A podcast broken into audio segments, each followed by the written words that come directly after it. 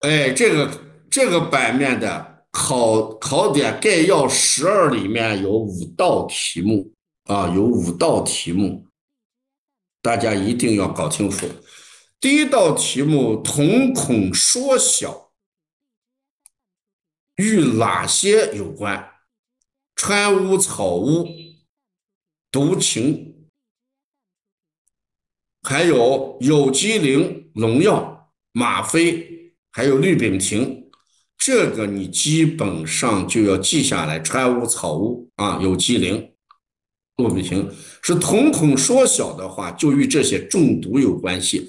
这就是缩小的情况，但放大的话，瞳孔散大的话，那就有几种情况了啊。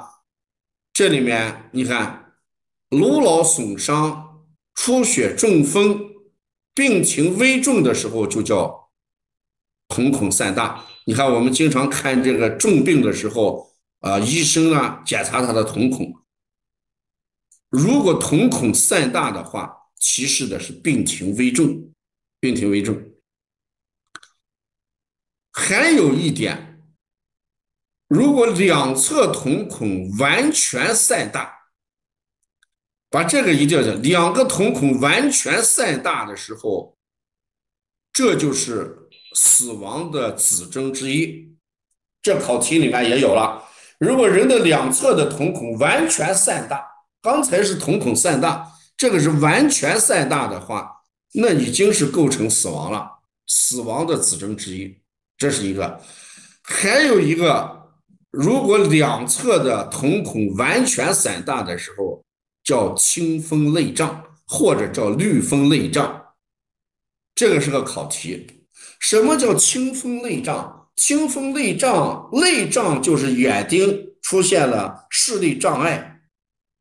这个清风泪障，它这个症状非常轻，往往不会引起人的重视，视力减退、视力模糊，都是轻微的视力模糊、视力减轻，突然有一天看不见了，这就叫清风泪障啊，清风泪障。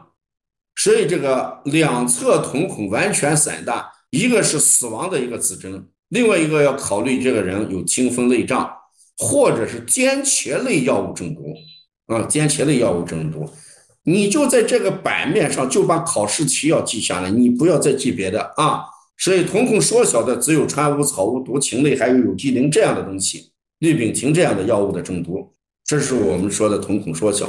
瞳孔放大三种情况，第一种情况病情重危，颅脑损伤这种病情重危的；第二种呢，如果完全散大作为死亡的一个特征，或者有清风泪障或者间茄类的药物中毒，这个瞳孔放大是必考的题啊。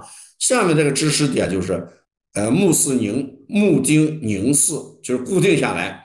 如果一个人是固定前视者，我们叫瞪目直视；如果固定上视者，叫带眼反折，把这个带眼反折就朝上看啊，固定老是往上看。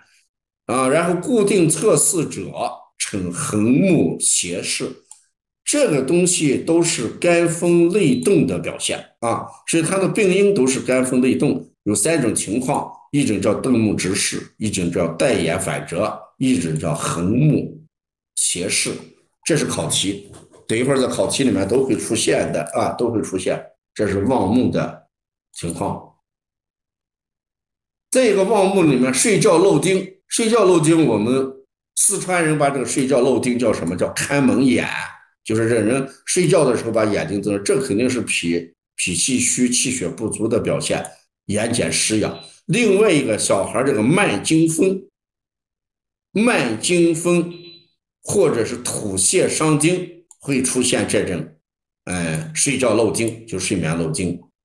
嗯，这是两道题目。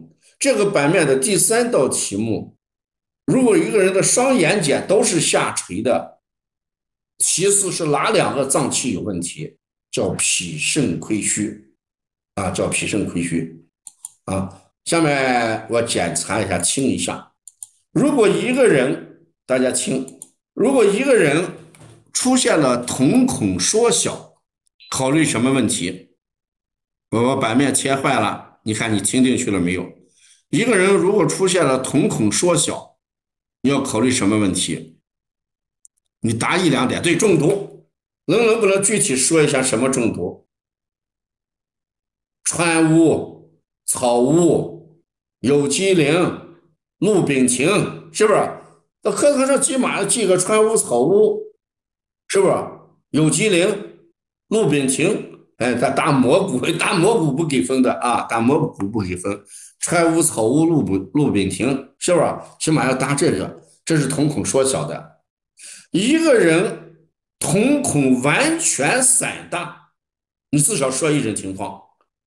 一个人的双侧瞳孔完全散大，我给你讲了三种情况。对死亡的一个指征，还能谈到啥？是死亡的一个指征，完全散大。就是死亡的一个指征，还有什么气绝都一样，还有一种叫什么类障，有一点视力下降是缓慢的下降，对，不是青光眼，叫青风类障啊，不是青光眼，叫青风类障，你慢慢要惯，要有这么的东西，要青风类障。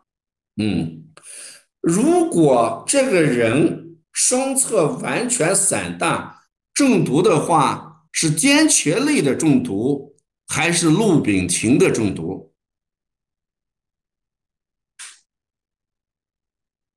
大家听一听，如果一个人出现了双侧瞳孔的完全散大，是坚茄类的还是氯丙嗪的？对，你就在课堂上消化，一叶知秋，一定在课堂上消化，不要把希望寄在课后。我们好多人的学习习惯说，老师我在课堂上听一听，下去我再记。你为什么要这样做？你在课堂上只得记嘛，啊，这不是负担就轻了吗？你老把一节课想学成三节课，你能不能把一节课当一节课来学，对不对？我给大家给一个选项，坚茄类的瞳孔是双侧完全整大，答一，完全放大，答一。瞳孔缩小，大二，大家看一下，坚茄类双侧完全散大是一，对不对？缩小是二，弱水还达成缩小了，缩小就不是坚茄类了，缩小就不是坚茄类了。瞳孔缩小，它一定是什么？川乌、草乌、氯丙嗪、有机磷，川乌、草乌、有机磷。氯丙嗪，双侧完全散大，瞳孔完全散大，一定要记下来，它是什么？坚茄类的中毒啊，坚茄类的中毒。